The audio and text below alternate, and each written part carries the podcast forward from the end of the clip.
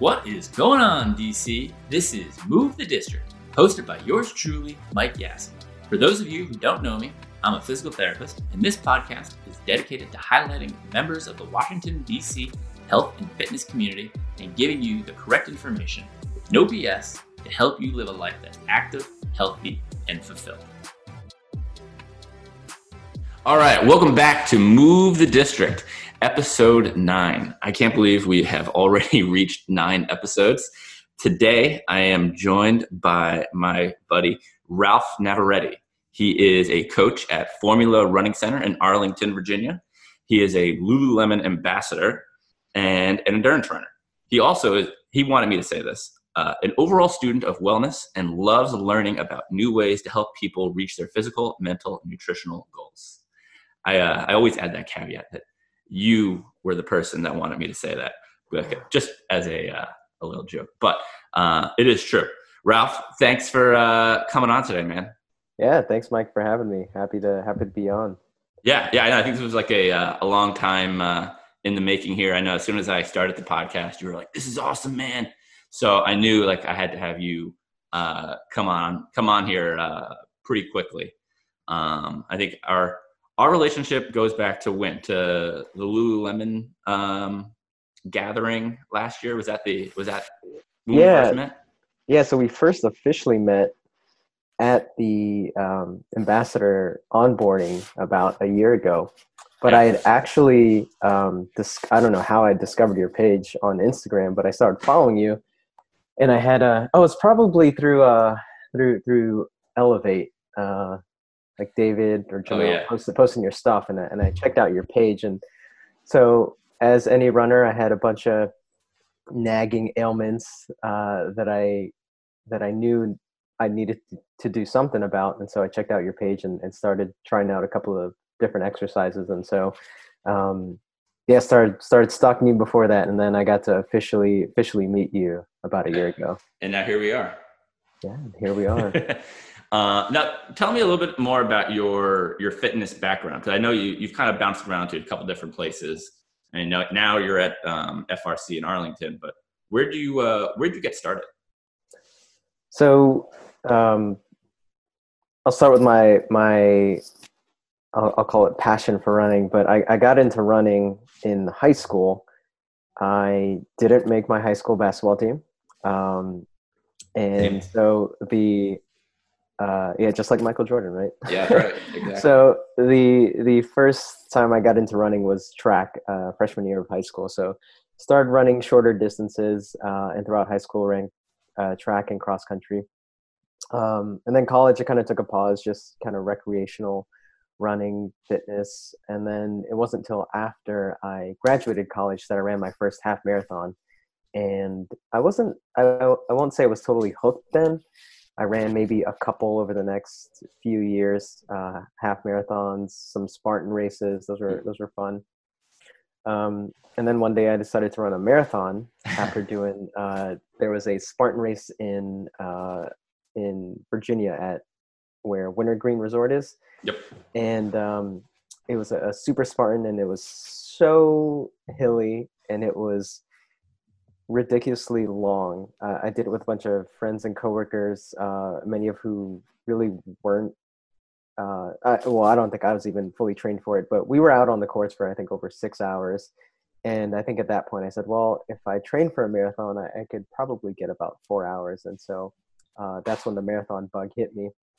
and so uh, did a couple marathons, and then actually coaching fitness, I had a couple. Um, hold, hold, on a second. I just want to go back to the the casual. Did a couple marathons. Yeah. No big deal.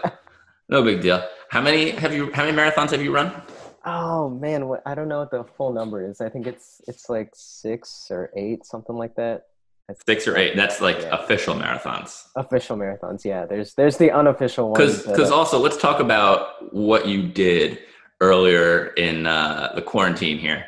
Yeah. So um, I I I think this quarantine I, I recognized my passion for for running. I decided to run a marathon in my neighborhood, which is pretty small. It's one lap uh, around my neighborhood is about 0.18 miles, so it wasn't even a full lap around the track. But I decided one morning that I actually it was about a week that I, I was going to do one of those virtual half marathons, and then I thought, well, I'll just do it in my neighborhood. And then the next day, I thought, well, why don't I just make it a marathon? So it ended up being about 140 plus laps around my neighborhood. Oh my god! Yeah, and um, I was just in the zone. It I wasn't going fast or anything. I think I finished in in about four and a half uh, hours, something like that. And um, yeah, I just just kept going and I was listening to podcasts, listening to music, went on Instagram Live for a little bit, posted some stories. But yeah, I I genuinely just enjoyed being out there. Each step was, uh, you know, made me feel good about moving, and and I didn't mind it at all. A lot of people said, you know, how how uh, or that they would be bored just being out there, um, and I, I really didn't get bored. It was just one. You, you took it one lap at a time. One lap was another step towards finishing, and and it just kept going. Did your like neighbors come outside and they're like, "Oh, there's there's Ralph, just doing yeah. another lap." I had uh, I had one neighbor. He left around the time I started, and then he, uh, when he came back, uh, I I just finished, and, and, he asked if I was running the whole time, and I said, "Yep, did a did a did a marathon." And um, our, my other neighbor said afterwards she was uh she woke up and, and saw me running out in the window. And then each hour that went by I was still out there. And she said wow he, i think he's running a marathon. Sure am. Yep. and then your wife was just like she was just like there goes ralph again another lap. Yeah yeah she uh um i think she came out maybe once or twice because it, it was raining it started to rain that day. So um which which which wasn't bad. It, wasn't terrible rain, but um, yeah, she she came out and was uh was good crowd support, and I I appreciated that. Yeah, I think I think you know it goes to show you, especially this year with you know so many of the um, races being canceled, that like people are starting to recognize their true passion for running, or maybe not their true passion for running. Yeah, it's it's really tough. I think I used to tell myself that I wasn't really going to run unless I had a race signed up. So I would notice that if I didn't sign up for a race, I would wouldn't really go on long runs or really keep consistently with my running. And then when everything started getting canceled, pushed back, it really allowed me to focus more on uh, being more consistent on the sort of you know, I'm not a professional here, but sort of off season.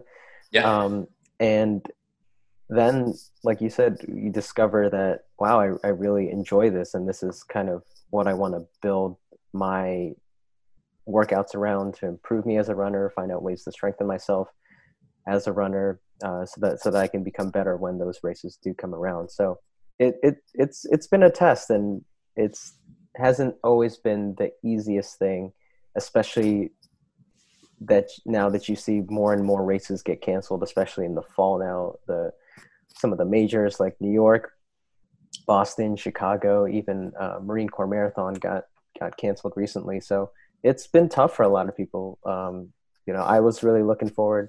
I uh, and maybe it's because of the uh, the pandemic and, and just being able to be more consistent. But you know, I feel like I'm in the the best shape of my life right now, and so to not be able to test that it's it's tough but um, it's also i think a new challenge to to be consistent with it and not lose that level of fitness. So when things do come around um, that i'll be ready.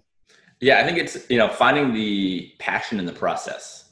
You know everyone is really focused on breaking four hours in a marathon trying to you know win a race whatever it might be and you know it's finding that process uh, you know enjoyable versus you know just like having that one end end goal uh, in mind. And you know one of my favorite books is the the obstacle is the uh, the obstacle is the way. You know basically you know you focus on the obstacle at hand versus having to you know you're thinking about the other side of things. So focusing on just you know the process and enjoying that process ultimately you know i think leads to probably healthier, more long-term successful outcomes. Like like you said, like you know, there hasn't been a there's going to be no races this year, and easily you could have just packed it up and just said, eh, whatever. And instead, you've you know started focusing on just running and and enjoying the process. And like you just said, best shape of your life. So I think that you know is the thing that people are going to hopefully start to see that like it's not just about races. It's it's more about you know creating these healthier lifestyles. Yeah, definitely. it, it's a struggle sometimes when you when you actually reach that goal. So maybe you, you you run your first race, your half marathon or your first 5k or you reach that time and then it's like well what's next? You either right. have this lull period and then you you find something new um, and so to to keep it more consistent is is a much uh, I I've found is a much more enjoyable process where you're day in day out you're you're doing something you enjoy and maybe you're helping others along the way with you. Yeah. Um, and and it's uh, I found it much more satisfying than um, well you know it feels great to to run a, a, a, race and, and finish. There's there's nothing like that race day feeling.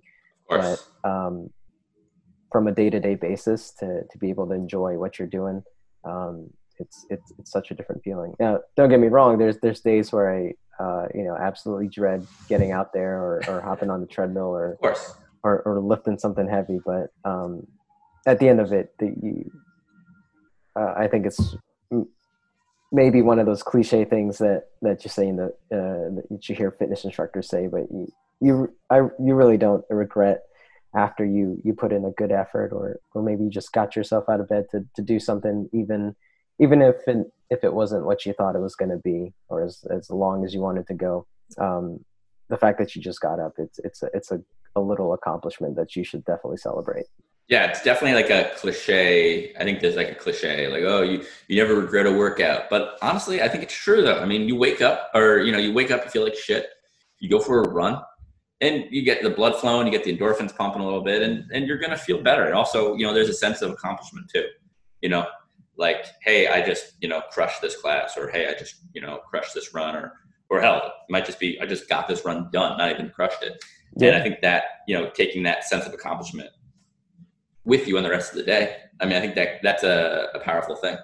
Yeah, a lot of people, um, yeah, especially runners, like to uh, and, and I'm guilty of it too sometimes, but but try to be better. But beat themselves up about not hitting a certain pace during a run, or or um, you know not not going as, as long as they wanted to, or or as fast as they wanted. And it's it's easy to do that, but every day is different, and most of us are not professional athletes, so this isn't our our full time job, and we don't have to beat ourselves up about it. There there's no there's not a huge pressure. Nobody is gonna fault you or penalize you for not going uh, a, uh, a certain pace during your during your three mile run. This isn't you know nobody's racing you, so right. so get get that out of your head. And once you do that and uh, can accept that, all right, well maybe today wasn't as good, and and let's the the key is to figure out maybe why that's happening. Was it not enough sleep? Is it an injury that's that's coming on? Is it just stress um, that that's affecting you? Um, so so try to figure that out before you start just just beating yourself up over it. And I think it gives you a chance to like learn more about your body too, where where you're not necessarily just like just plowing straight ahead, but you get to like listen to your body a little bit more and, and check in and, and like you said, see how you're sleeping, see how you're eating, all those kind of things. You know, what's your mileage on a weekly basis like? I think it gives you a chance to just learn a little bit more about your body and and how you're training too, which I think is good. Yeah, definitely asking when you start to ask why being in tune with your body is is probably one of the the best things you can do for yourself and understand um, and, and kind of things we've talked about is where is is it hurting somewhere when does it happen is it uh, how often does it happen um, and when you can start to recognize those things then you can start to to target um, you know is this something that i need to uh, to get fixed or is this something that all right well i'm gonna feel some sort of pain or ailment, right. and if it goes away, then you know it's it's it's maybe not a big issue. But if it's something that that you notice, uh, maybe on speed days or if you hit a certain miles, then yeah, maybe maybe you need to find out how to get it addressed. Yeah, I think you know, especially with uh, the running community, there's like this like perception of like I have to suffer. I have to like be in pain. Like I need, you know, if my foot isn't hurting, then I'm not doing this right. right. And and it's just not true. You know, during all of my workshops, you know, the question I've, I've said this numerous times in the podcast is like, do you think it's normal for the resting state of the human body to be in pain? And like people like kind of like look at me like I have three heads sometimes. And the answer is no. You know, like like you are not supposed to be in pain. Like like running should not cause you pain. And uh, there are things you can do to prevent that from happening. And people just don't necessarily see that or, or know that, I guess is the better way. They just they just are like, oh well I'm a runner, so my knees are gonna hurt. And I'm just gonna have to deal with it if I want to be a runner because I think a lot of times on the medical side, there's been such a clashing of ideologies where you'll go to your your physician, you go to your ortho, and you'll tell them your knees hurt, and they'll be like, "Don't run, don't do this," and then you might even go, and then they'll send you to physical therapy, and you'll do your yellow TheraBand, clamshell, and your glute bridges, and your physical therapist will be like, "Hey, don't run; it's bad for your knees." And then you're like, "Well, shit, I want to run." So what do you do? You just ignore all the medical advice and you just keep running, thinking like, hey, I guess this is just the way it's supposed to be.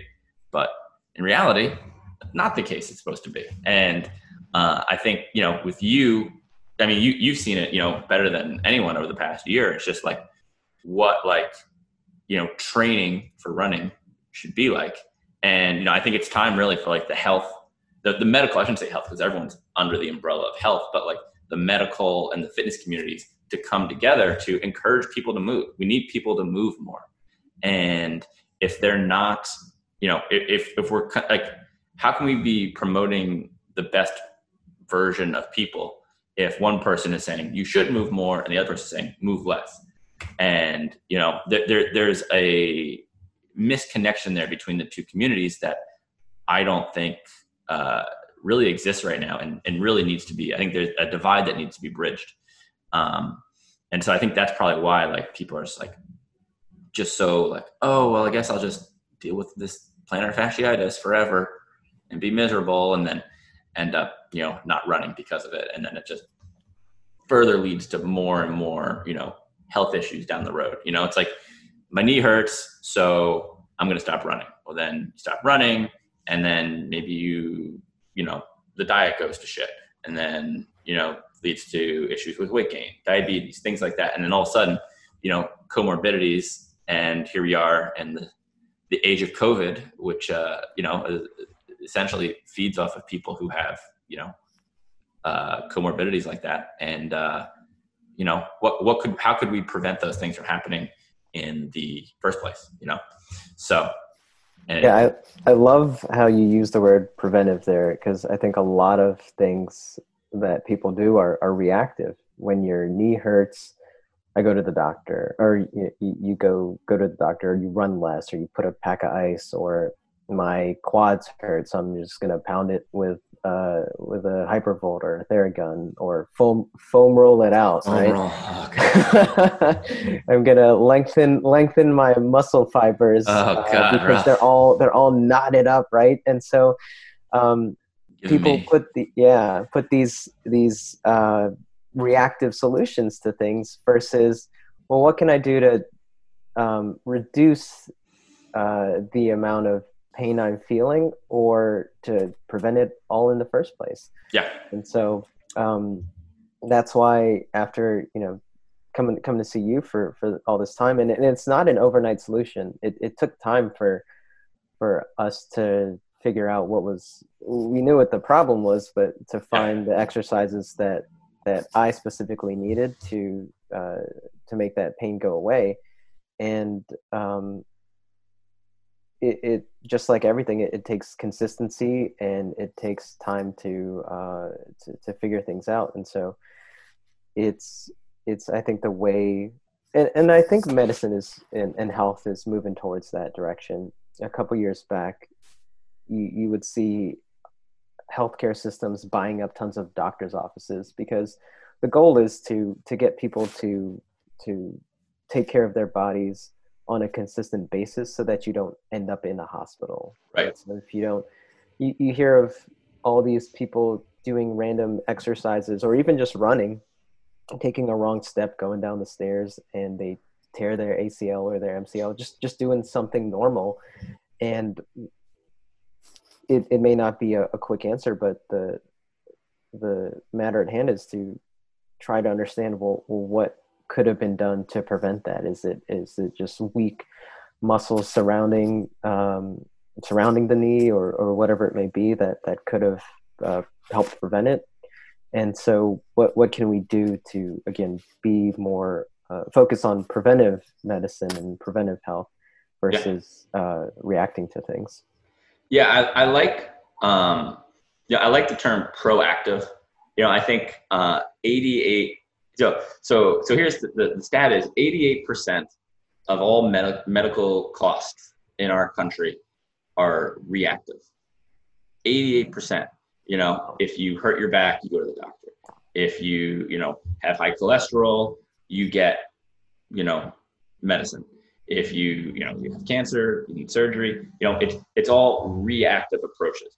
There's no focus on the proactive approach. And it's great that we keep developing all these reactive techniques because you know I doubt you know we'll ever be able to get rid of cancer and heart disease and lower back pain, um, but the idea that we can minimize the risk. That's why I don't I don't like to say preventative because like ultimately I don't think we'll ever you know we can prevent things from happening. People are just going to hurt their back no matter what. People are going to get heart disease, and then I think there's like a um, uh, like a stigma where it's like, oh, like you said you were going to prevent this from happening. It's like, well, mm.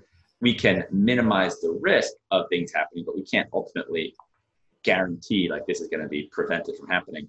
Um, but I think there's like that focus on, um, you know, focusing more on the proactive side of things. I think allows us to, um, you know, like really move the needle forward with healthcare in our country instead of you know waiting for someone to get sick or or you know break a bone or whatever it might be, we how about how about if we focused on preventing ankle sprain, preventing lower back pain, um, preventing heart disease, or, or now you got me saying prevent. Yeah, re- reduce the reduce the risk. Uh, let's, reduce let's the risk of. There we go. Reduce the risk of cancer and heart disease and lower back pain, and you know all those things. You know, it's a, it's a whole spectrum of musculoskeletal diseases as well as heart disease, as well as you know everything else. So how do we minimize the the risk and, and of those kind of things? And I think the answer is by being you know proactive with our health. I think that's ultimately where it comes down to. And it, you know, it's kind of one of those things where how do we get people to see the light?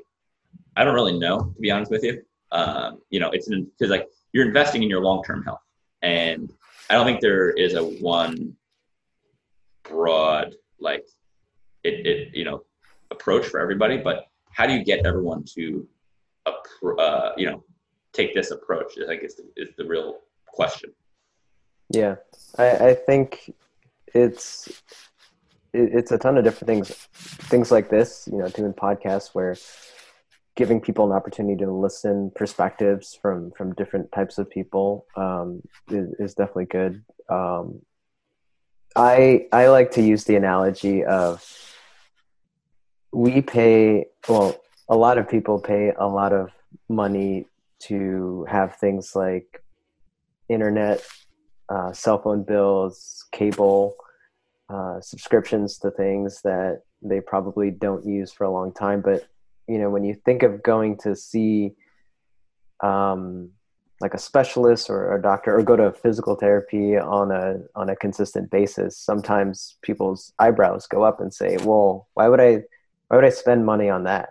Right? But if you think about all the non productive things you, you spend money on, why not invest in your health? Um, it's it's something, it, especially for people in the that enjoy fitness. You don't have to be a fitness instructor. You you could just be someone who enjoys going to your fitness classes three four times a week.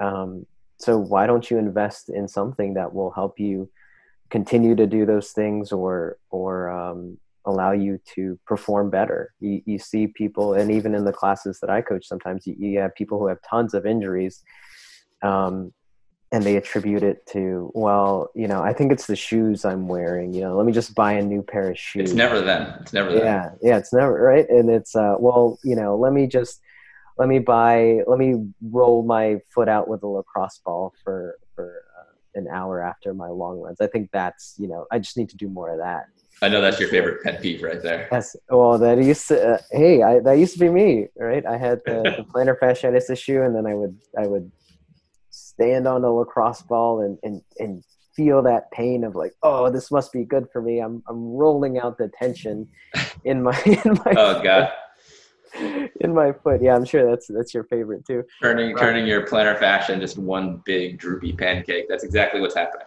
Yeah, it's like a, a, a fruit by the foot by, by the end of it. So. Um, yeah, it's so yeah, and and so you, for, you for the listeners at home, that is not actually what's happening when you when you roll your foot out. The the answer is you're actually doing nothing. That is that is the, uh, the short and simple answer. Is whenever you are rolling your foot out with a lacrosse ball at home or foam rolling, the answer is nothing is really happening. You oh. need uh, hundreds of newtons of pressure to uh, transform your fascia, and that's actually a good thing because yeah, imagine if a lacrosse ball, you know, was able to actually lengthen your fascia or, or distort your fascia in any kind of way, that would be a bad thing because then you would be all stretched out and you would be flopping around. Uh, I think back to that. Do you remember the uh, the commercial from like it's probably like ten, maybe fifteen years ago? It's an anti-drug commercial, and I just saw it like on Twitter the other day where it was like, "This is you if you do drugs," and she was just like a deflated like person on the couch. Do you remember that commercial? Yeah, yeah, yeah. and and that's that's pretty much what what like in theory people like say foam rolling does because they're yeah. like oh like i'm stretching out my fascia guess what your fascia does not stretch and or it requires a ton of pressure for it to actually stretch and that's a good thing because if it did stretch you would look like that girl in the drug commercial and uh, yeah so so sorry i had to i had to just give a little caveat no, give, there to the people I, I, I got to give give you an opportunity to uh, uh, my my favorite one's the uh, the IT band. Oh yeah, yeah, yeah. So I, I did a I did a workshop at um, a virtual workshop for for Elevate Interval Fitness last week, and I asked people to, to send me questions, and someone had sent me a thing about the IT band, and I was just like licking my lips. I was like, oh, here we go. and uh, and so I, I, you know talked about it and you know gave my whole uh, spiel about it. And afterwards, uh, the guy sent me an email. He's like, "Thanks for uh, breaking pretty much every belief I ever had about uh, foam rolling and IT band." And I was like, "You are more than welcome." Now spread now spread my word. yeah.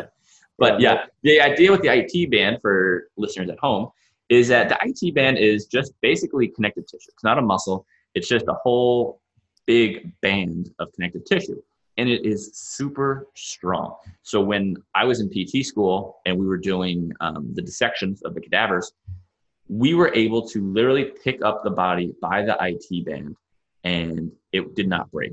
So do you really think your five minutes of foam rolling is going to do shit to that? The answer is no. The answer is a hard no. So we want to focus on structures above and below. So we want to look at your glutes. We want to look at your hips. We want to look at um, you know, quad strength, things like that, because the IT band itself is never the issue. It might be the site of pain, but it's never going to be the source of the pain. So that's my runner's IT band foam roll minute. we need to give you a a, a little plug or a, a sound bite for that.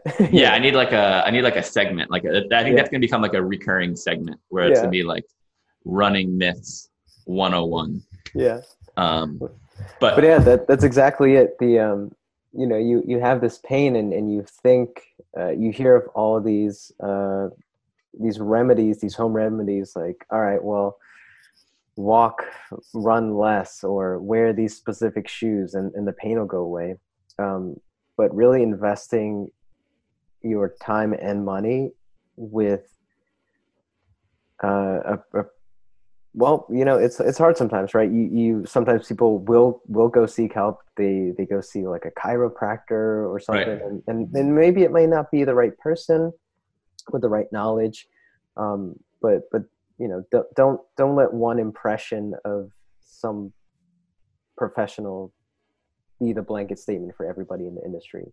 You hear of people, um, you, you alluded to it, but the the whole notion of physical therapy, right? Your doctor tells you to do rests, go see a physical therapist, and maybe they'll make you do some a, a couple small exercises and and then send you on your way. And it's like, well, this seems dumb. I'm not gonna I'm not gonna keep up with these. These don't seem useful. Like, and so then people have this impression of, all right, well, this is what physical therapy is, and so I already know what you know if if I if, if someone were to recommend me a physical therapist, this is just the impression I have of, of them. Oh yeah, chiropractor, or, or this is what the doctor's already going to tell me. They're just going to tell me, you know, you need surgery, kind of thing. So, it's you know, just keeping an open mind is is really important, um, especially when you seek help from from quote unquote ex, experts. Uh, yeah, every everybody's got their level of of knowledge, and and you sometimes need that second or third opinion on things or, or a, a strategy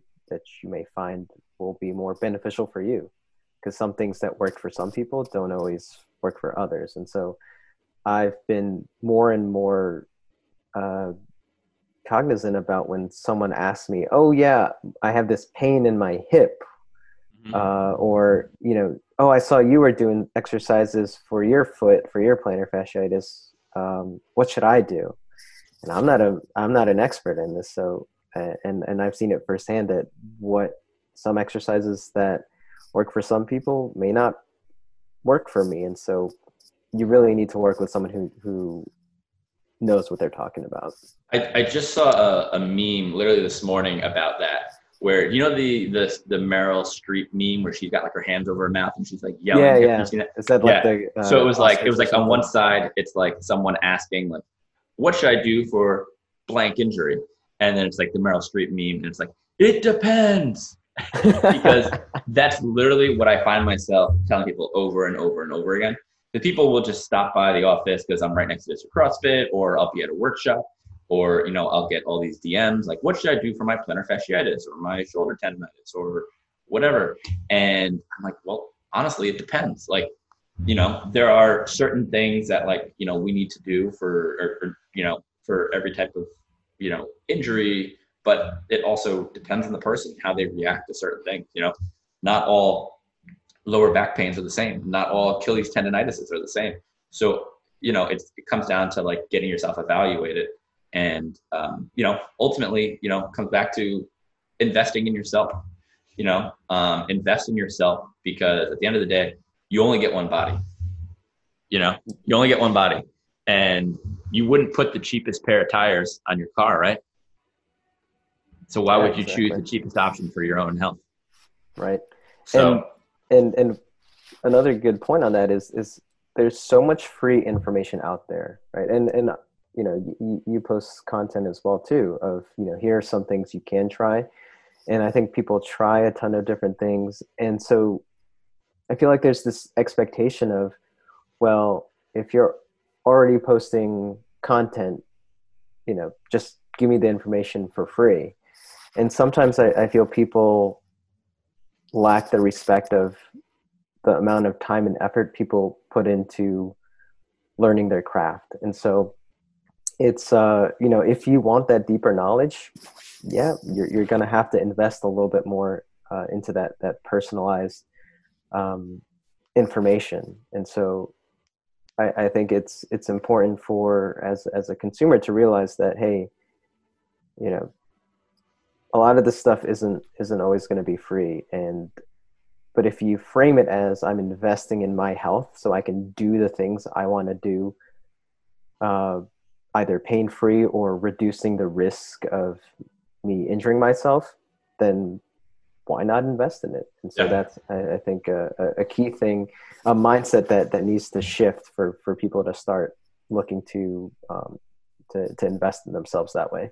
And doing these things long term too. I think that's a big part of it now. Especially, I mean, we're both you know getting older, and uh, you know, where the body, you know, it doesn't necessarily work as well as it did when we were 18, and that's fine. Um, but I think you know, you want to you want to keep running. I want to stay active too. Like, you know, how do we, you know, keep doing that? And that comes down to ultimately investing in your health because you know, one day you want to be be able to, you know, pick your pick your kid up or or you know, be able to go for a run or have a cat with your kid. It's like, well, I want to make sure that I'm in shape for that and and things like that. And and you know so that's where it comes down to like being able to stay active long term. Um you know because it's one thing to like to like the the life expectancy in this country keeps going up but like does the what's the quality of life like for the for that older population? And i think that's the issue is like it's great that i can live to be 80 years old or 90 years old but what's my quality of life going to be like when i get to that when i get to that point? Am i going to be the guy who you know needs help and can't um, you know can't can't go more than like five minutes walking or am i going to be out in the golf course you know four days a week or whatever golfing when i'm 90 years old? That's what i want you know? I want to be active when i'm 90 i don't want to be you know needing help. There's there's one guy i work with who you know he came to me with his his only goal was he wanted to be able to walk around disney world with his with his uh his family with his his uh, granddaughter. And so i said all right well let's let's let's do that. Let's let's shoot for that goal. And and you know sure enough you know we worked on getting stronger. And it wasn't that he had back pain or knee pain just wasn't strong wasn't in uh you know i shouldn't say wasn't strong but he wasn't he wasn't in shape to be able to to do that. And so that was what our goal was. So you know it all comes down to like what do you want your quality of life to be? So yeah i think um the long term uh thing definitely has like some value. For sure for sure. Um all right, let's shift gears here a little bit. Let's talk a little bit more about um, you know your career now in the the fitness biz. Um, you're, I think, I think you're the first guest here who isn't a full time fitness instructor. Um, oh, wow. Um, okay. Yeah, I think I think everyone I've had has been a full time fitness person in some uh, in some capacity, whether they're owner or trainer or coach. So, what what made you jump into coaching? I mean, you have a full so what is your full time job? Yeah, so uh, uh, Monday through Friday uh, during the day, I am a sometimes late at night. Um, I'm a healthcare IT consultant, so I've been at my current job for um, about a little over two years, um, but I've been in healthcare overall, working in different hospitals in the area, um, from anything from fixing medical equipment uh, to um, looking at uh, quality data as, as a data analyst for a little bit, and then um, patient experience. That, that was, a, that was a, a big shift. So, um, uh, to kind of step back a little bit, my my undergrad degree was uh, in engineering, so ah. um, kind of using the skills now. Uh, you could look at it as an analytical mindset uh, that I, that I'm using. But so yeah, been in been in the healthcare industry, and I really like it a lot. Um, just the satisfaction of um, in, in, so I don't work directly in hospitals right now, but we work with different healthcare organizations. But really finding a way to improve the experience for patients and families, because whether you wanted it or not, you have either been directly affected uh, or, or have directly seen somebody or know somebody who's been in the hospital, whether they're an immediate family member or a friend or distant relative.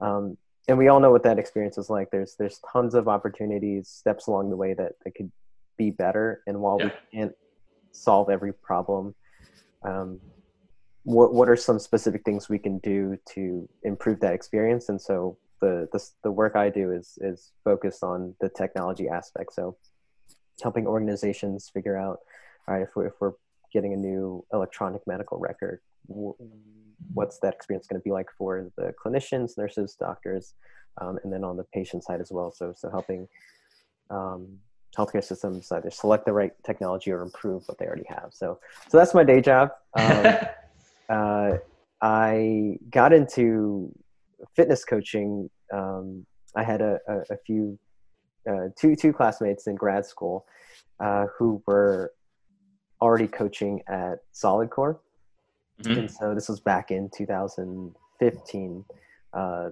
that that I first discovered Solid Core. They opened a studio out near where I live and took classes for a couple months and I, I really enjoyed it. That was my first taste into into boutique fitness. I, I tried solid core and um, Zengo cycle in the area. And so those were it, it, was just such a different experience than taking a group fitness class at um, I used to go to Xsport Fitness uh, near my house here, and so just just the whole different aspect of wow, someone's uh, you you really get this deeper connection than this big class of like you know I used to take and and I think they're great classes, but it's it's just difficult sometimes if you think of like the the uh, like Les Mills, the the body pump classes, yeah. where it's just like a ton of people in the room, and uh, after going consistently, you think you know I I want to lift heavier weights, and so it it can get pretty dangerous, and and I think that's where my wife and I we started developing these these kind of like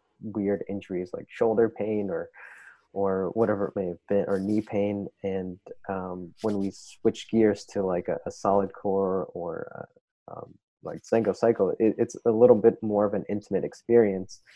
And um, I had quit the gym overall after that. And so I something about it was just like wow I really love this this it, it's not exactly one-on-one personal training but, right. you get to be a little bit more connected to people and, and the community around it was was really good you got to mm-hmm. know the coaches other clients and so they had they had asked me if if uh, at, at, solid core if i was interested in becoming an instructor and so after a couple months i um, decided yeah let, let's let's do this. So it wasn't the easiest thing. I was i was working a full-time job in dc and then going to grad school twice a twice a week at night um, oh for, for classes. And then i picked up coaching and and i was coaching probably like three three sometimes four days a week. And so my schedule was just like jam packed but it, it, was it was really rewarding and a lot of fun. I, I i looked at it as not another thing to um like as another job, but as as something fun that I was doing, and, and I still look at it that way. Yeah, it's, it's sometimes tough when you got to wake up at four o'clock in the morning to to go teach a, a 5 a.m. or a 6 a.m. class. Um, but but still, when you when you get in there and you see people pushing themselves and, and working, then that's I think one of the most rewarding things. I think it comes down to back to you know the passion. You know, it's something you you really enjoy. You know, you're not doing it to collect another paycheck. It's more of hey, like this is something I really enjoy and enjoy being a part of, you know, being part of that community. I think that that's the real, um, the real big thing here. Mm-hmm. Yeah, and it's funny uh, when when you talk about the not not here to collect paycheck. I think part part of my motivation initially was to to get free classes too. As a as a coach for pretty much anywhere you you coach, you, you get free classes, and then now there's there's all these things where other studios let other fitness coaches come come in for free as well too. But um, it, it definitely morphed beyond that where you know as as a as a as a coach it's it's such a different experience than being a client. And so while yeah i get free classes and get to take with people the the main goal is is to be a coach to be an instructor and, right. and really really help people in in um, in in ways that are productive Move the District is sponsored by Big League Performance and Rehab. At Big League Performance and Rehab, we help active adults stay that way, pain free and active during the sports and activities that they love for life. We do this by working on four different areas that's movement, nutrition, stress management, and sleep. When we optimize these four areas, you feel better, you move better, and you live better. Head to bigleagueperformanceandrehab.com to see how we can help you stay active for life. Have you ever thought about going into like the full time fitness oh, direction, or or is that kind of like not really for you? Yeah, so I d- definitely definitely thought about it. It's it's um it's it's a rewarding experience, and I and I love it a lot. It's it's about making it work. So there's a book I read called uh, When to Jump by Mike Lewis, and basically it's it's a collection of stories of people who have pretty much changed industries. So the the author of it, he was I think uh, a, a a, accountant or a, a, a, big finance guy for Goldman Sachs, but he had always had this dream of becoming a, a squash player overseas, a professional squash squash player. And so he, he talks a, a, little bit about his journey and, and how he made that decision and, and what it took. Um, and, and for me, one of the biggest takeaways from that book was, um, you know, there's, there's never going to be a right time for things, but yeah. timing also does play a component. What stage are you in life? Uh, and will it allow you to do that? So for us, um, you know, I went to I went to grad school. My wife and I, we both went to grad school. Um, we bought a house a couple years ago, and so it's important to think about what are the opportunities you have available to you now, or that you can set yourself up for, so that you can sustain the lifestyle you've chosen and continue to sustain that uh, moving forward. So, right, you know, paying a mortgage and paying, paying grad school bills are not I know the uh, or not. Yeah, it's it's it's going to be there for a couple years. So, yep, finding sustainable ways to to um, to find income to support that is is key. And so, coaching classes isn't going to cover that. Um, and so, what are what are the opportunities to to find either a sustainable a position that will support that, um, or or what are other things I can do? So, I've recently um, started to get into nutrition coaching. Um, so nice. Um, picked up a, a, certification from this company called Precision Nutrition, and it's it's a pretty pretty popular. There, I, I think, in, in as far as nutrition, on on par with like NASM. Yeah. Um, for their food nutrition certification. So it's it's things like that, um, and and really trying to now perfect that craft and also gain experience um, to to maybe have that as another source of income. But you know, in this stage in life, again, we, we made specific choices and we gotta we gotta keep that going. Got to pay the bills. So yeah, um, I, I, I think I'm I'm happy where I'm at right now because I'm able to keep up with fitness um, and still in, enjoy that. So keep a balance of right. I got my day job can coach classes, can find time for myself for running as well too, um, and just just keep up with that lifestyle. So it's it's all about what you want, and I think for me, I'm yeah, I'm uh, I think down the road it, it'd be great to to jump full time into fitness, and for some people that means you know you, you got to take that jump, you got you got to do it right.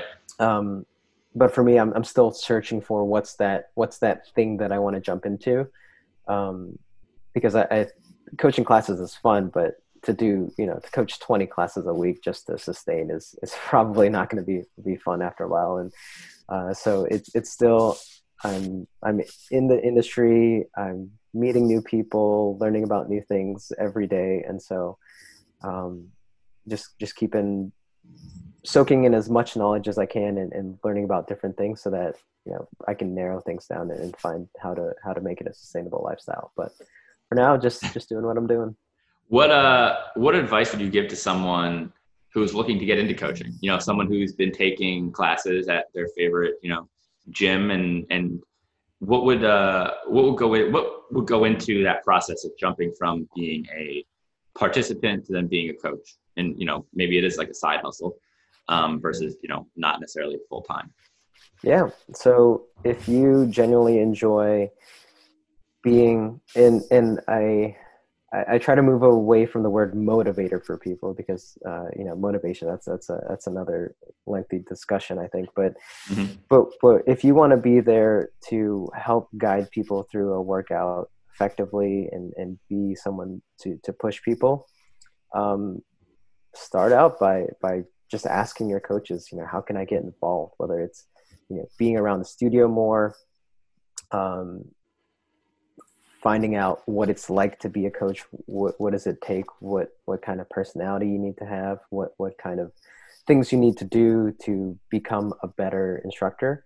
Uh, but at some point you just uh, you just got to take that that leap and say all right well i'm going to invest time and money into becoming an instructor uh, or coach and and and perfecting that craft so you, you have to look beyond uh, that paycheck and say, all right, well, I'm just going to do this for the money and, and, and extra side, uh, you know, disposable income or, or to provide for uh, my, my main source of income. You, you got to invest that time because you, you won't be good right away. Right. Everybody has a learning curve. You know, I won't say you suck. Some people are like really great when they, when they when they come out of the gate. But if you've never done it before, uh, just just don't be afraid to, to take that leap. Um, but also invest. I think now it's getting to a point where there's a lot of people who who have been in the industry and and so now when when people look for coaches they look for people with some sort of experience so now it's getting a little it's it's that whole dilemma of well uh, when you think of when you graduate high school or college, it's like, hey, I've got I've, I've got educational experience. Hire me, pay me, right? But right. Uh, you know, it's like, well, you don't have any experience. It's like, well, how am I supposed to get experience? So, um, but but thankfully, there's a lot of people who are in the industry. So connect with someone who you know is a coach, or or is already in the industry, and find out ways that you know, maybe they'll let you, um, you know, practice something with them, you know, at a, at another time and give you give you certain tips to to be able to pass maybe the um, audition or the or the initial training. So yeah, reach out to somebody and, and, and find out what it is. Um, uh, comes back to uh, investing in yourself again. yeah, exactly. Right.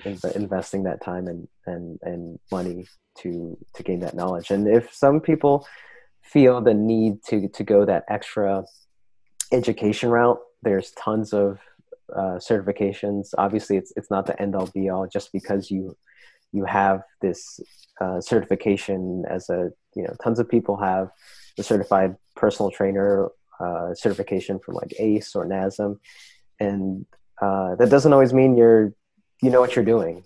Right. right. You, you could you could read about how muscle fibers work and, and how your brain connects to everything but it, practicing it is is totally different. So just just because you go get something certification doesn't, doesn't always mean that that's your your your ticket to to getting in. But it it, it certainly is as a way to to also get in. So those are definitely worth exploring. I think.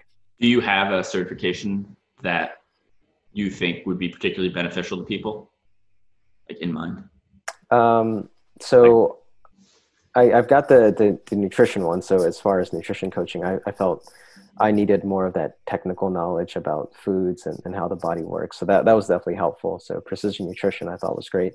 Mm-hmm. I actually, um, I guess technically, I'm studying for the uh, the uh, National what is it, Association of Sports Medicine NASM, their certified personal trainer. I think that's a good entry or a, a basic one to have. But mm-hmm. a lot of places that you coach at don't require you to have one.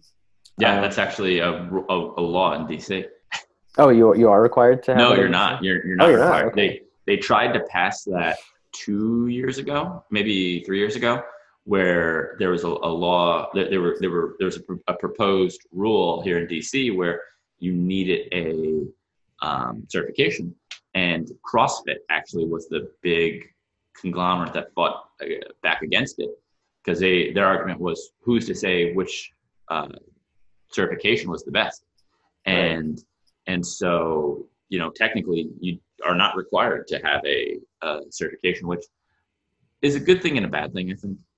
Um, sure. You know, I, I like the I think I think people you know should have some sort of knowledge of what they're doing you know if they're if people are you know being paid to you know train people they should know you know not even talking about like you know getting results but also like making sure people are are healthy or or like safe you know because our number one rule in the fitness community is i mean do no harm you know that should be our number one rule is, is do no harm so you know want to make sure that you know you're not just throwing you know these crazy, crazy exercises that someone who's not ready to, to handle it because you don't have a background in, in training. You know, I think, um, you know, you just give them, oh, do 100 burpees and 100 push-ups and 100 jumping jacks and go run a mile. And someone who hasn't worked out in 10 years, it's like, well, maybe we should start a little bit smaller because, mm-hmm. you know, the, like I said, the last thing you want to do is if give someone an overuse injury or God forbid, uh, you know, someone who might have a, a heart condition, you know, you don't want to, um, you know, significantly injure someone versus you know having someone who might have a little bit more knowledge and experience who can uh, provide a, a more uh, accessible onboarding to exercise. Yeah, and and it definitely takes time. So being a client at or uh, a, customer at whatever place you're trying to. So if you're trying to be a CrossFit coach or if you want to be a running coach, you, you need some sort of experience as that athlete to be able to to coach, right? If you if you're telling somebody to do right those hundred burpees, hundred jumping jacks, then then run a mile, you you got to know what that feels like to some extent because if right you just oh you know let me make the hardest workout possible so they sweat and then they they feel sore afterwards and then they'll love me for it right but if you're you're harming them and you're causing them to uh, do things that they shouldn't it's it's it's not going to be good. They're you know they they may love the workout but then they're they're going to suffer for it. And, and and and that's not what we want to have for people. So it, it, it takes time to understand what that feels like as someone doing it and then also on the other end being able to program something uh, for for all levels of people because when you get into a class um, it's it's it's one of the challenges is catering to to many levels of, of fitness. And so that's that's where it gets uh, it gets difficult because you've got people who have um, that are you know triathletes or people who maybe just rec- or um, occasionally work out maybe once or twice a week, and then you get your people who have that walk in and say, "Well, I haven't really worked out in three years," or "I'm coming off a knee injury," and you know, I I don't know how to deal with that, and so it it, it takes knowledge, uh, like you said, to to understand what's what are some exercises that affect uh, you know that specific joint or um, you know who who can you refer this person to to to deal with certain things so so being aware of what's within your limits um, is is really key as well yeah i think i think uh, that definitely makes sense it it's it's tough in a in a class situation to be able to um, be able to cater to everybody. I think that's always the challenging thing is how do you cater to to everybody? Because you said there are just so many different walks of life coming in. The you know you have the person who's you know in super shape, person who's never exercised before in their life. You got someone coming off an injury. You got someone who's super stressed from their work day. I mean, you got all sorts of different people coming from walks of life here, and I think you know the class environment. It's great to bring all those people together, uh, but all at the same time, though, how do you cater towards that? I think that's the the issue and and cater towards it you know both in a performance aspect but also in a safety aspect yeah yeah and, and frc i love asking people especially if i've never met them before you know what is you know what do you typically do for exercises? Do you have any injuries before we get started? So that i'm aware if i see you struggling with depth in the squat i'm not just saying like hey get lower because you're not going low. Or is there some sort of injury that's preventing you from from going low? Or is it um, some some sort of pain that you're starting to feel because we're we're doing a certain exercise. So it's it's good to know people's level of fitness um, but before starting, and and I try to make that um, uh, a point to do. Uh, obviously, you can't do it with everybody given the time constraint, but as you start to see people more consistently, you can you can start to ask that question to to some of the people you haven't seen before. So, really, really important as an instructor as a coach to to get to know the people you're working with? Yeah i think it's i think that's a good point of taking some time before class to like just shoot the shit with some of your you know members and just get to know them a little bit. Not just like i mean one on like an injury basis like that where you're like hey like what's like how you feeling? Like like any injuries? Things like that.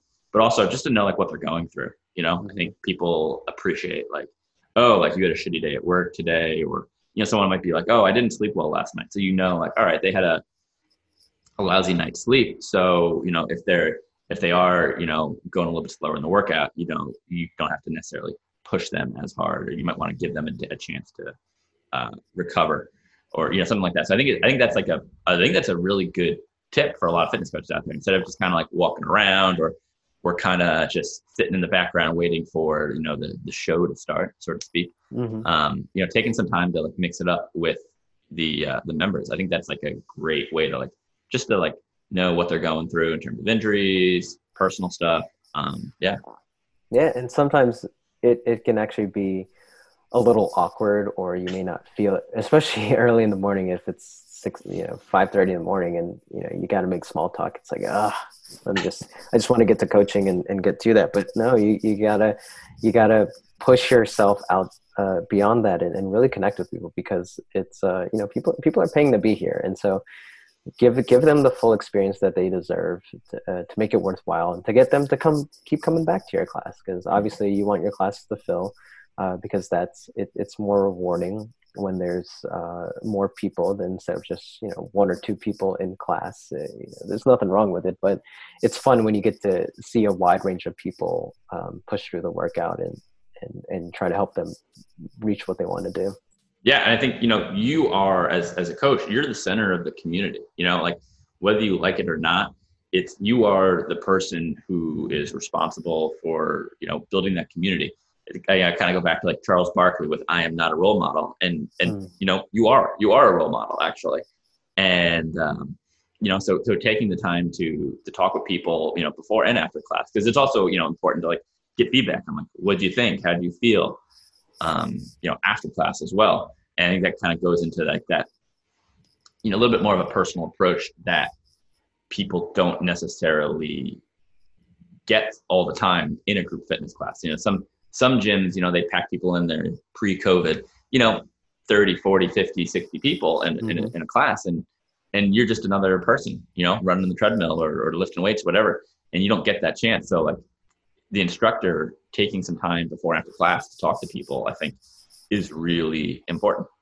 Yeah, and and I think the the power of social media has has um, allowed people to expand that. Where, yeah, I may not have time to talk to everybody afterwards, but I can tag you in a post. I can, uh, you know, send you a message and, and tell you what a great job you did, or ask you how you felt about the class, and and that's that's really a good piece of it. So connecting with people in all different ways is is really a, a key as as being part of a, a, coach or an instructor absolutely absolutely do you feel like people will send you dms like after a class be like oh man that workout really kicked my ass today or or you know that's this was a little bit tough do you, do you get feedback like that yeah yeah people um yeah, obviously people are always thankful for the ass kicking uh, that they get. It's like, oh yeah, wow, that was like one of the hardest things I've done. Uh, but I also take that with a grain of salt too, and and I try to realize like hmm, maybe that was a little bit too much.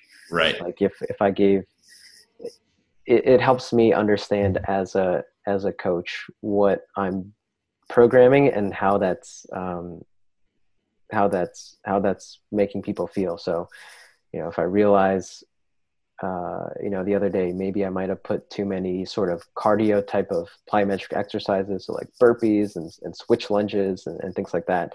You know, is is uh, yes, it was it was hard and people are gassed and winded, but is was that was that really the intention? And so, really making sure that um, when, when I get that feedback from people, or you know, they may tag you in a their their their sweat drenched uh, right. t-shirt afterwards um, it's great, but you know, it, it's also good and it's helpful to understand what the workout did for some people versus versus others. So yeah, um, I, I, appreciate that feedback. I think um, one thing that we need to say here is uh, sweat and uh, feeling like you're out of breath after a, uh, a workout, feeling like you're destroyed at the end of a workout, is not the sign of a good workout. it can be a byproduct of a good workout, but I think too many people use those barometers as the measure of a good workout. And I'm guilty of it too. Like you walk out of a, a, class or something like that and you're sweating and you're breathing heavy or you feel like you're destroyed. And like, wow, that was a really good workout. I'm, I'm just guilty of it. But realistically, you can have those workouts where you don't sweat or you don't feel destroyed um, and, and, and still be getting a good workout. I think there's this misconception, you know, that they need to just be just devastated at the end of the workout. And it's just not the truth because ultimately your body just can't handle, you know, things like that over and over and over and over again. Uh, instead, you know, there there needs to be those workouts where, you know, you you don't sweat, you know, you don't feel destroyed, and, and those are just as of much value, I think, as those same workouts that do, you know, hit that like higher intensity level.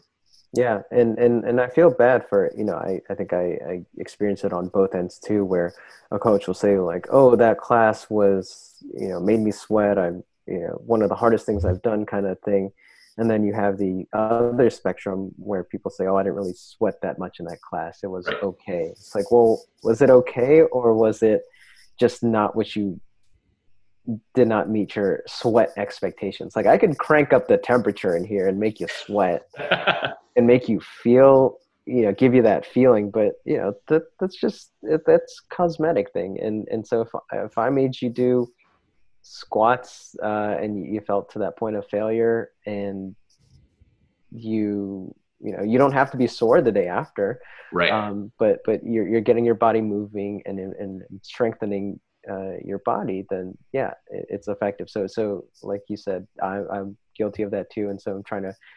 Uh, another shift in the in the mindset of, of members and, and clients is is to to realize that not every workout is is going to make you sweat, and and kind of realize that working with you, in that where I'm so trained to um, after every set to give yourself like 30 seconds and then hop right back into it and, and, and keep plowing away. It's like give yourself some time to uh, recover yeah. and, and, to be able to maximize the strength uh, and effort you're putting into if you're having a heavy lifting day or lift trying to lift heavier weights. Give yourself that time to rest versus all right, crank it out. Now you did 10 sets of chest press. Now go into, you know, whatever 10 burpees. And so you know you, you got to give yourself time to, to recover yeah. the workout is.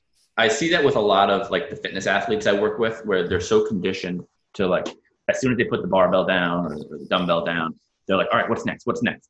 And it's teaching people because i think a lot of fitness athletes lack this general base of strength that ultimately will you know keep them healthy but also improve their performance. So, you know, it's having that conversation with with these type of athletes where if you put the, the weight down and you feel like you're ready to immediately jump into another exercise, then we probably didn't work out at the right intensity, you know, because um, for the things that we do here, you know, in terms of, you know, deadlifts, you know, and, and, and squats and, and heavier weight items, you know, where we're able to actually develop that absolute strength, you know, we want to give your body a chance to recover in between sets so that you can you know build up your energy stores so that you know for the next set you're able to give it your all as well. So you know if we you know did a deadlift at you know 225 pounds and you're like all right what's next? I'm like all right well now i know that like your intensity level is probably at that point where um, you know we can we can increase the weight or increase the intensity in some fashion um, or maybe not and just you need to breathe yeah. you know, um, I had that talk with uh, with with Mona Garcia all the time. I'm just like, hey, like you just did great. Give yourself a chance to breathe. And she's like up, bouncing, ready to like throw punches. Mm-hmm. And I'm like, just breathe for a second. And uh, you know, I think a lot of like the fitness athletes, you know, are like just like ready and rearing to go, which is awesome. Um, and I, I love, you know, obviously their intensity and their willingness to, to exercise and work out and do those things. But it's like actually we need to just give your body a chance to breathe. And uh, and so that's like the big thing i think with you know people in the fitness industry where it's like we want to sweat we want to feel destroyed we want to feel sore the next day. That's like the big thing. It's like oh gotta be sore the next day. If i'm not sore the next day then it wasn't a good workout. Yeah. Like you should be sore you know like after you start like a new workout program like the day after you start a new workout program uh, that's pretty much it like I would expect you to be sore. Like if we like deadlifted for the first time in like months, I would expect you to be sore the next day. Next time we deadlift, maybe a little bit of soreness. You know, by like that third or fourth time of us deadlifting, if you're still sore, then like, you know, th- there's maybe a bigger underlying issue there. Why aren't you recovering? Why are these? Why is this soreness still coming? Why are those little micro traumas still happening in your muscles? You know, and that might be a nutrition or a sleep issue. So we want to look at, you know, how, you know, how what you're doing outside the gym because you shouldn't be sore after every workout. And you know, it could be a personal thing. It could be a coach, you know, a exercise prescription thing, but that should not, you know, be a barometer of like, hey, I'm sore. That's a good workout. You know, it should be, that was a good workout. I happened to be sore because it was my first time doing it. Um, yeah. You know, because like if you go to a class, you know, three times a week, like, you know, maybe that first week you're sore. By like the second, third weeks, if you go into that same class, you shouldn't be feeling that same soreness. Yeah. Or you get people that uh, you know, go to your class and they say, well, I stopped feeling sore after going to so and so's class. So now let me try somebody else. And you know, they might have a little bit of different programming, and so then you're yeah, you you might feel sore uh, because of that. So it's it's it's important to keep that mindset. Like yeah, you don't have to be sore. What's your top fitness industry pet peeve? Ooh. oh man, that's. I think this is going to be a new segment. Yeah, that that's a that's a new one. Pet peeve. Um, it could be on both sides. It could be something like that people who work in the biz do. It could be something that people who take classes do. Like, what's your biggest pet peeve? Yeah, um, I, I hate to be repetitive here, but it really is that that soreness, sweat, or like I didn't do enough. This this, yeah, I, I didn't do enough in class. That that instructor didn't give me enough to uh, make it a good workout. And so mm-hmm. I think when people get fixated on that, that's when it it really and and maybe I'm taking this because it's it's uh, I think I probably experienced it, it it personally. It's just that you know it's it, it's it's not the coach that's bad. It's just a different style, and right. maybe what what they're doing, yeah, may not make you sweat as much as uh, another class or coach, but doesn't mean it's not effective. And so maybe they just turned the AC down a little bit. I don't, yeah, I don't know. That, I don't know. Maybe they just turned the AC on so you didn't sweat as much. exactly right. Or it's it's not like blistering heat outside, and so right. Um, yeah, I I, re- I really think that is one of my biggest pet peeves. There, there's a lot of little things of um, you know just when you get an, a, a class where you know on the instructor side where the instructor is not as um, connected to the client so one of the biggest things i learned at solid core and uh, pretty much at frc2 and, and when i spent some time coaching at elevate is just connecting with people and really getting to know their names so one of the pet peeves as a client if i take a class and the coach doesn't take the effort to really know anybody's name ah. that's that's a, a, a pet peeve of mine because uh, especially when you get to the smaller environments, it's it's not that hard to to to get to know people. Um, and so when they don't take that effort, it it just kind of like, um, you know, come on, it, it, people are here. They want they want to be connected. They want right. to get to know you. They want to learn from you. Uh, and and they want to they want to feel that experience. They want to be noticed, right? People people yeah. want to people want to be noticed when they're when they're putting in hard work, and and it really feels rewarding when when the coach uh, or instructor recognizes that and, and, can knows your name and can can push you a little bit more it, it makes you want to come back to that and so when people don't invest the time in that they're just really doing themselves and wherever they work a disservice by not connecting to people that way do you have a trick to remembering people's names Oh, I'm so terrible at it. I look, I look at, I literally. It, I love that after you said it was like your pet peeve. You're like, oh, I'm really bad. Yeah, I really try to work on it because I have this fear that I'm gonna say the wrong name.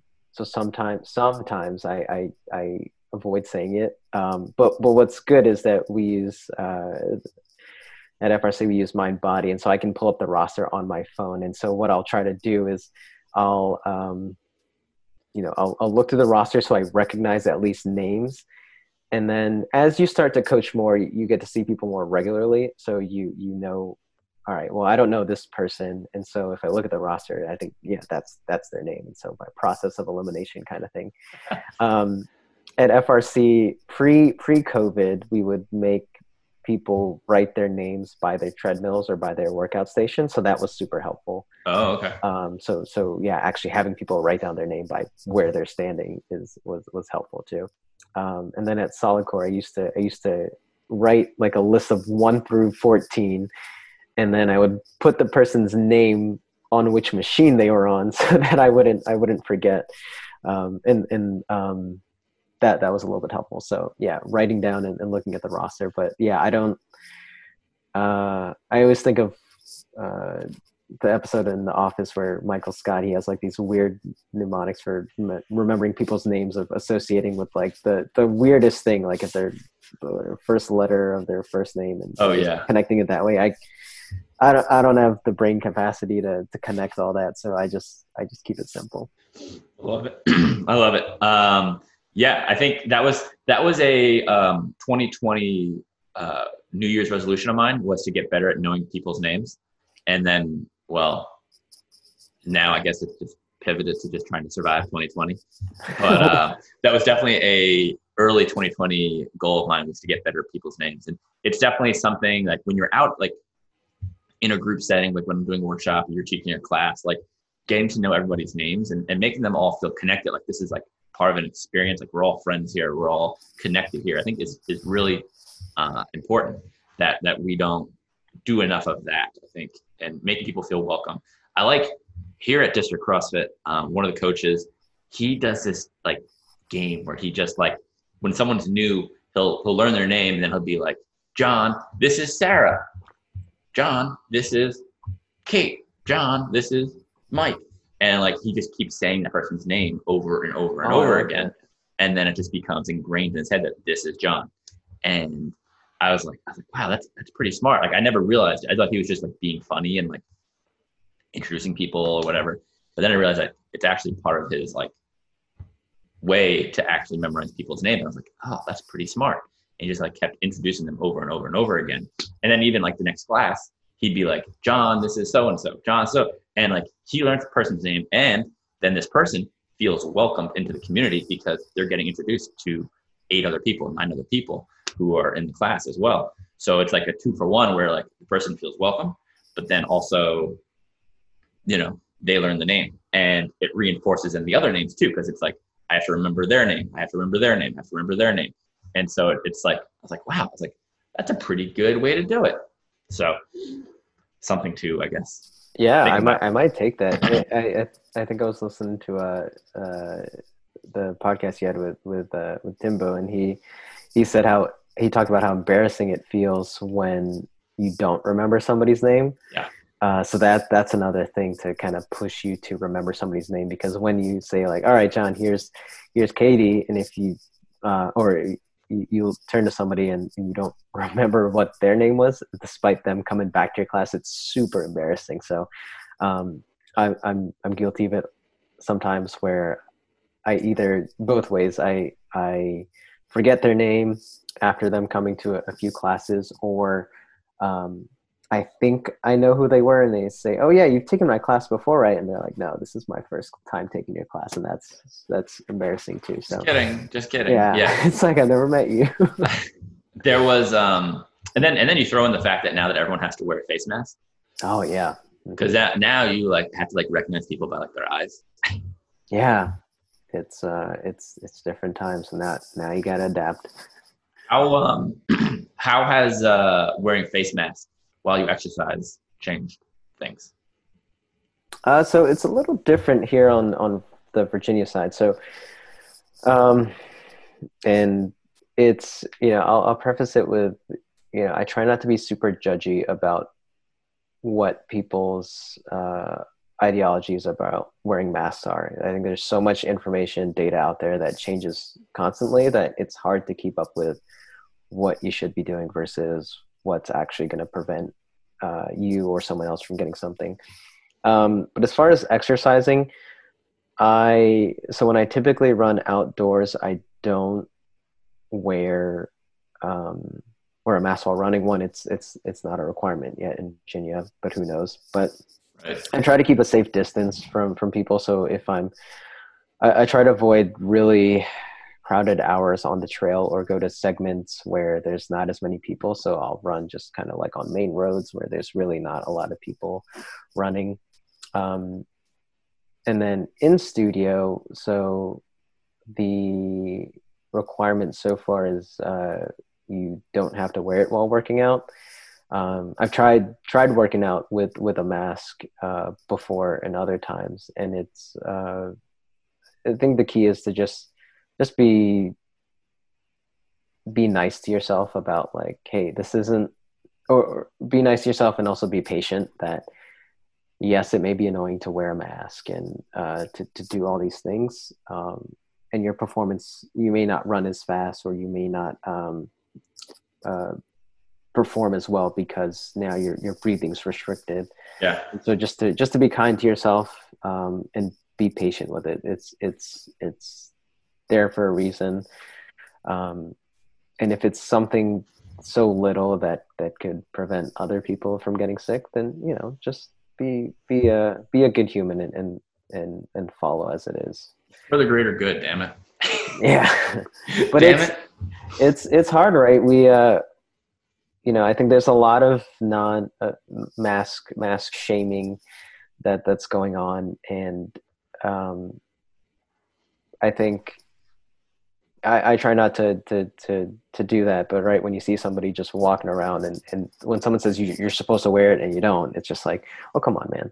But you know, you get into the situations where you're around other people, um, like with family or friends, and then somehow it it uh like you know I'll, I'll, use myself for example put myself out there and say like you know when i uh, visit family or family comes visits yeah we're not wearing a mask 100% of the time yep. when we're together but in reality right if you're really a, good steward about everything even if you're wearing a mask indoors with other people you still should be six feet apart from each other. So you get people that have all right well i'm going to wear a mask but you know we're, we're going to go uh, we're going to go out to a restaurant together and then right your mask comes off and we're, we're hanging out. And so it's it's hard to you know some people shame others and then uh, when it though when it applies to them they they start to uh, you know fudge the rules a little bit so it, it's really hard to uh, yeah uh, uh, to to have a perspective on it so just just be patient with yourself and with others um, and if you don't truly feel comfortable with being in the environment where either they they don't have masks or you feel like people are getting too close to you, then don't put yourself in that situation. Yeah. Um, I think when people when they go to fitness uh, studios or work out with groups of people, there's this sort of risk you're taking on of now you're putting yourself in an environment surrounded by other people, and that yes, maybe everybody's going to try to wash their hands or, or even wear a mask, but that's not going to be the end all solution. You could wear the mask. Uh, you could you could do whatever you need to do, but there's still an inherent risk you have of contracting, even not just uh, coronavirus, anything really, right? Sure. So, yeah. Um, so there's that risk. Yeah, I, I, think this is probably a conversation that we could have for like another hour or so. for sure. Um, what what TV shows are you watching these days? Ooh, TV shows. Um, so a lot of a lot of Netflix and Disney Plus. Um, Plus and and Hulu. I um, oof, I've been watching a lot of movies more, but TV okay. shows uh, and series. let's see. Uh, I just finished a couple uh, like two weeks ago. McMillions. Uh, oh yeah. It's a documentary on HBO of this group of people who um, who who rigged the McDonald's Monopoly game for like I don't know, God knows how many years. Yeah. So, so that was pretty cool. That was like a mini series. Um, uh, yeah, not not many TV shows. It's just mostly yeah on Netflix watching old movies. Like, did you right watch now. Hamilton? Oh yeah, definitely. It took it took it. it I, I couldn't get through it in one viewing because uh, I would get sleepy on some parts. But man, afterwards, just I, I love the soundtrack. So you love it. Okay. So my, my last guest last week, he had nothing but bad things to say about it. And his his his reason was the the the the rapping was not good. He did not like the rapping. And I I had I haven't seen it yet. Um so I didn't have an opinion, but he was defiant. After hearing nothing but good things for years about Hamilton, he then came on and told me that he did not like it. So I was like, this is going to be something I'm going to start asking everybody that comes on.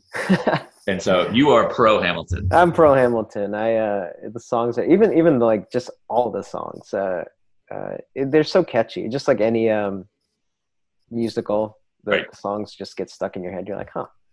um, but yeah, I, I mean, obviously they're they're not like all. I mean, these people got to sing, dance, and memorize lines, and say, hey, hey you, you, Don't you can't it. be an expert in, in everything. But um, exactly. Um, yeah, I mean, if it's not for you, it's not for you. But um, I I enjoyed it a lot. What um what book are you reading, or what was the last book you read? Uh, so, and and my wife uh is puzzled why I do this, but I'm actually reading two books right now. Um, the first one, I always forget the title, but it, uh, you know the the Hunger Games series. Yep. They they came out with another book, so I'm finishing up that one. I forget what the title is, but I'm almost done with that. And then um, you know, with the, with the whole uh, Black Lives Black Lives Matter stuff going on right now, um, I picked up How to Be an Anti-Racist. Nice. Um, and that's that's been a really good um, perspective on just the things you do say and the things in society that are happening and that mm-hmm. you can start to recognize um, is contributing to, to what's going on so so that's I, I go back and forth between the two cool nice it's like one it. like one like fiction and then one sort of like real thing it's like it's like watching tv shows right sometimes yeah. i feel like watching this kind of show and then another but yeah, I need to I need to finish one and then move on to the next. So, um, all right. So, how can the listeners connect with you? Yeah, so two ways. Uh, on you know, we're we're we're all socially distant right now, so you can follow me on social media. I'm Ralph N. Fitness on Instagram, um, or you can come see me at Formula Running Center, and we also have uh, a page on Instagram as well at Formula Running Center. Um, so check us out come come see me for a, a running class. Your first class is free. Um, the studio is uh, one of its kind. It's a it's a treadmill based studio where uh, we have classes that are strictly uh, you, you, have about 45 to 50 minutes on the treadmill for, for our run classes. We have split classes, your, tr- your tread and train. So you do strength workouts, spend some time on the treadmill, um, or you do specific train classes, which are just straight up um, body weight, dumbbell, TRX, Bosu ball exercises uh, for the entire class. So lots of stuff for everybody. Um, we also do have recovery services there. So um, if you're familiar with the Normatec compression sleeves, uh, you know, science is out there on, on, on all these recovery therapies, right. how much they really help. But we have that. We have the infrared sauna, uh, our cryo, um, uh, our cryo chambers back up and running. Oh, cryo uh, so we, yeah, so um, I've actually never done it before, so I'm, I'm curious to try it. So we've got different things. So the studio is really focused on